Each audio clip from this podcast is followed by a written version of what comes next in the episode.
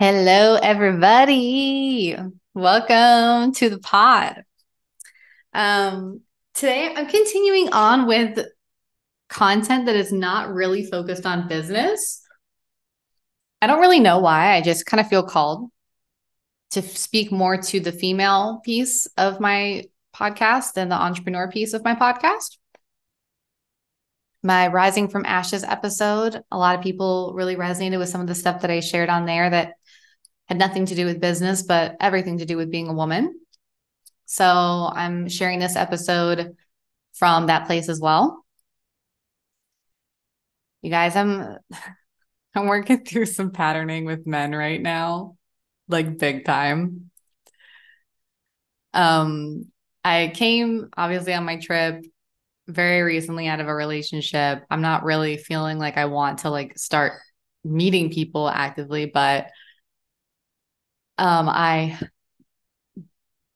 caught someone following me on my first night in Rome. This guy, it was weird. I don't know what his intentions were, but it, it was very strange. He followed me down from a bus stop that he was standing at all the way down to where I was um, going down and walking to from my Airbnb down to my dinner that I was going to. And I saw him when I reached like the bottom of this walk, which had been 20 minutes. And I recognized him from having seen him at the bus stop like 20 minutes ago. And I don't know if he was going to try to steal my phone or what, but it was just really creepy. And so I was like, well, that felt like shit.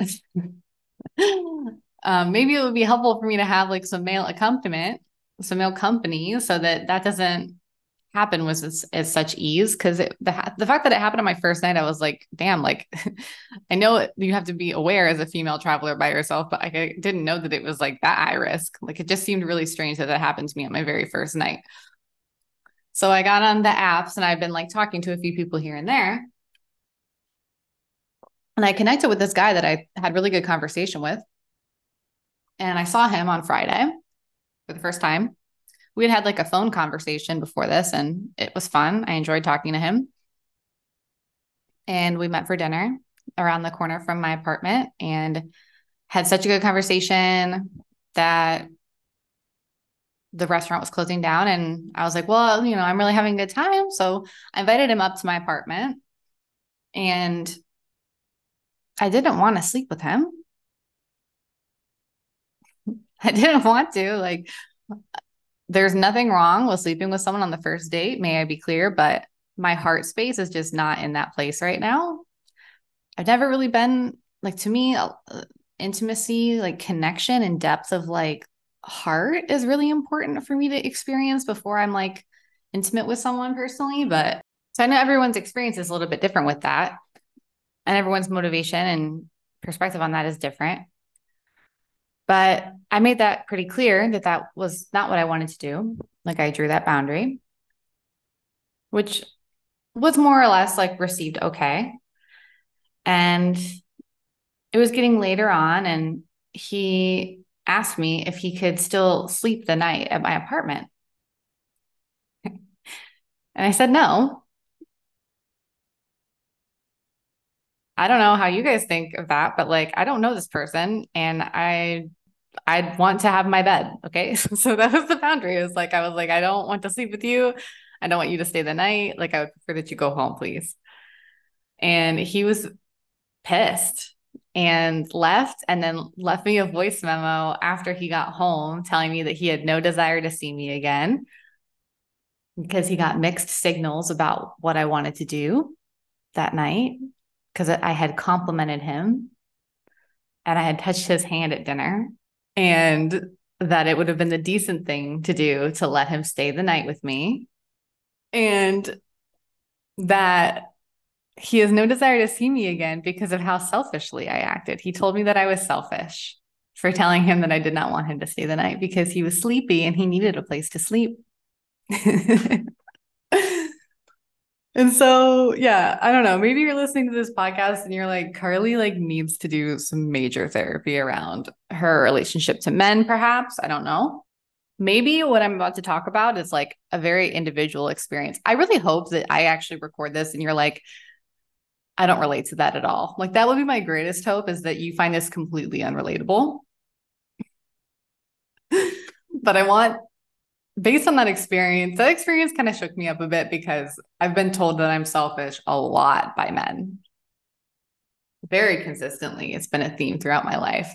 And I just can't help but feel that that's not my truth. I just can't help but feel that like I literally live to, to serve other people and I live a life of service and I live a life that is guided by heart and not selfishness, not greed, not self centricity. I do believe that that is where I find the greatest meaning in my life is to impact others and to help others.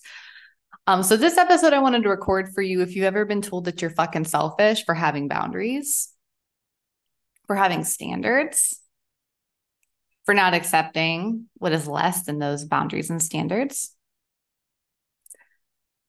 Yeah.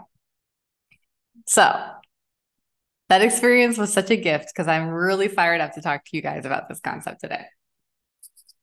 So, to all my selfish bitches, to all my selfish bitches, if you have been called a selfish bitch in your life for wanting what you want, for enforcing the boundaries that are yours, this is for you. So, to all my selfish bitches, may we just like raise an entitled, overflowing glass to all of those who have been blessed with our brilliance and only saw glare. To those who could not find the shade that they needed, the shame, the sacrifice, the self loathing in our aura, so that they could feel good about the light that we shine.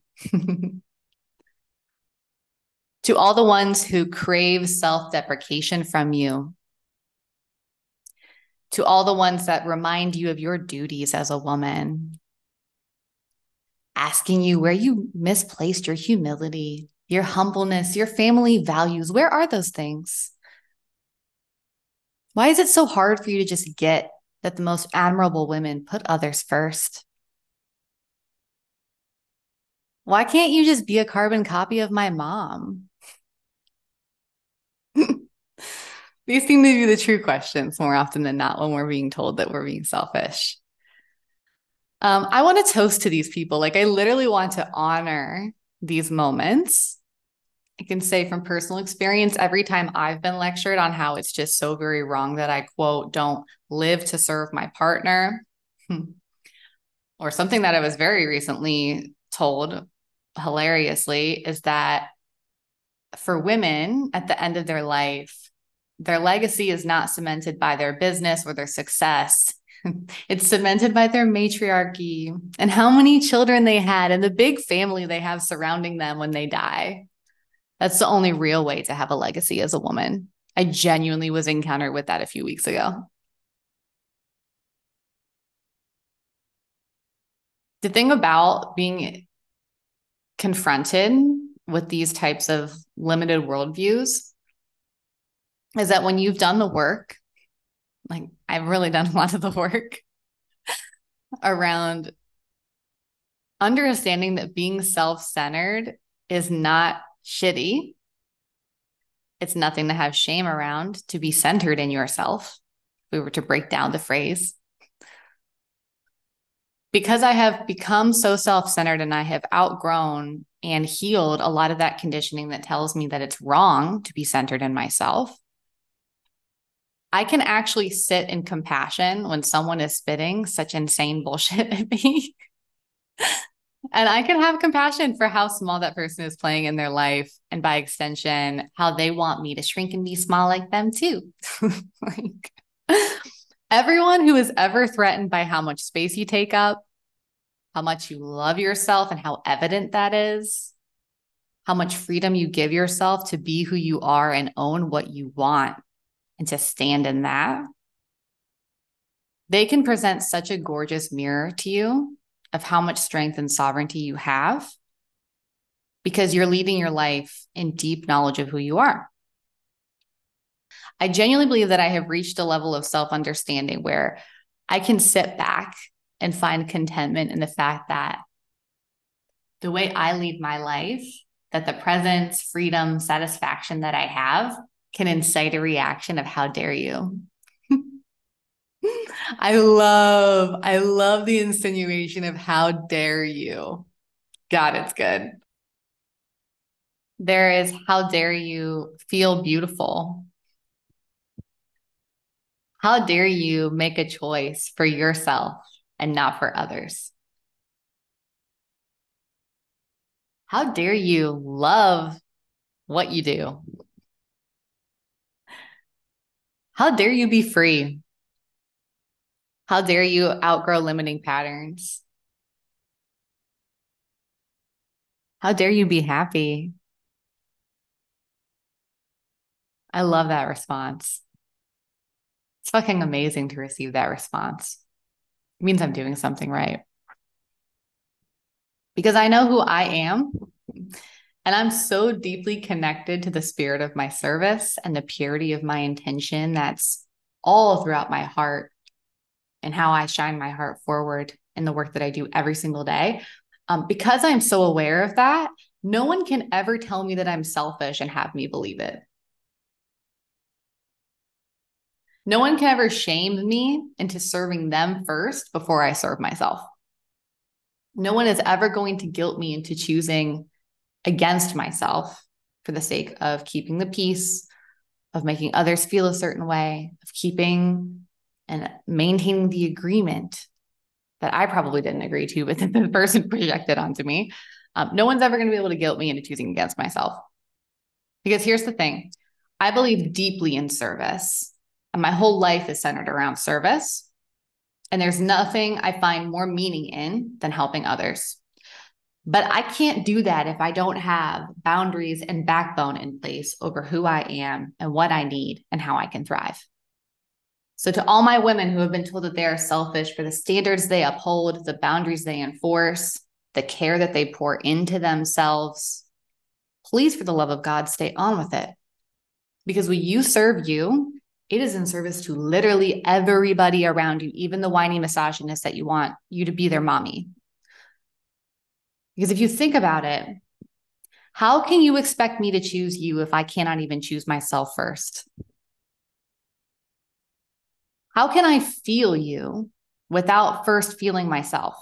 How can I empathize and relate to and support your experience if I have not embodied within my own experience first and foremost?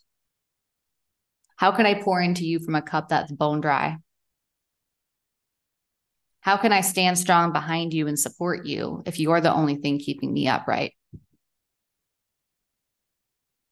So here's how it works I replenish my soul so that I can help you replenish yours.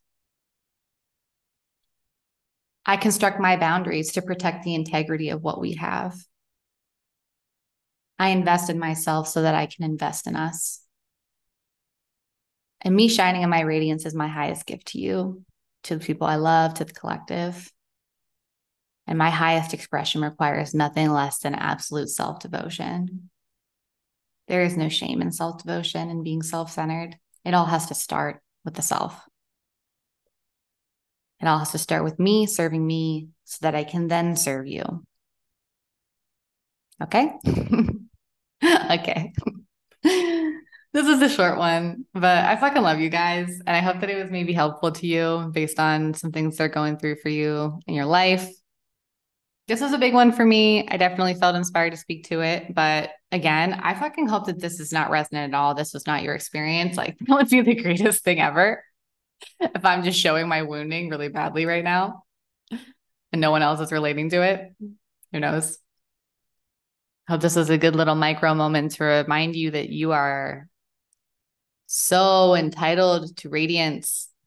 And it's your highest gift to be radiant, to be self loving, to serve from a full as fuck plate, to live a really rich life and have that richness spill over into the others that you get to love and that get to love you. That's a fucking privilege they get to love you. Yeah. Mm-hmm. I hope you have a beautiful day. And thanks for tuning in. Thanks for tuning in to another episode of the Creatrix CEO podcast. If you enjoyed this conversation, it means the absolute world if you can leave a quick star review or share your thoughts on the show. In the instance that you want to learn more about me and my business, you can find me on Instagram at Carly Cheton. Thanks again for listening, and never forget your power to create whatever it is that's written on your heart. I love you, and I will see you next time.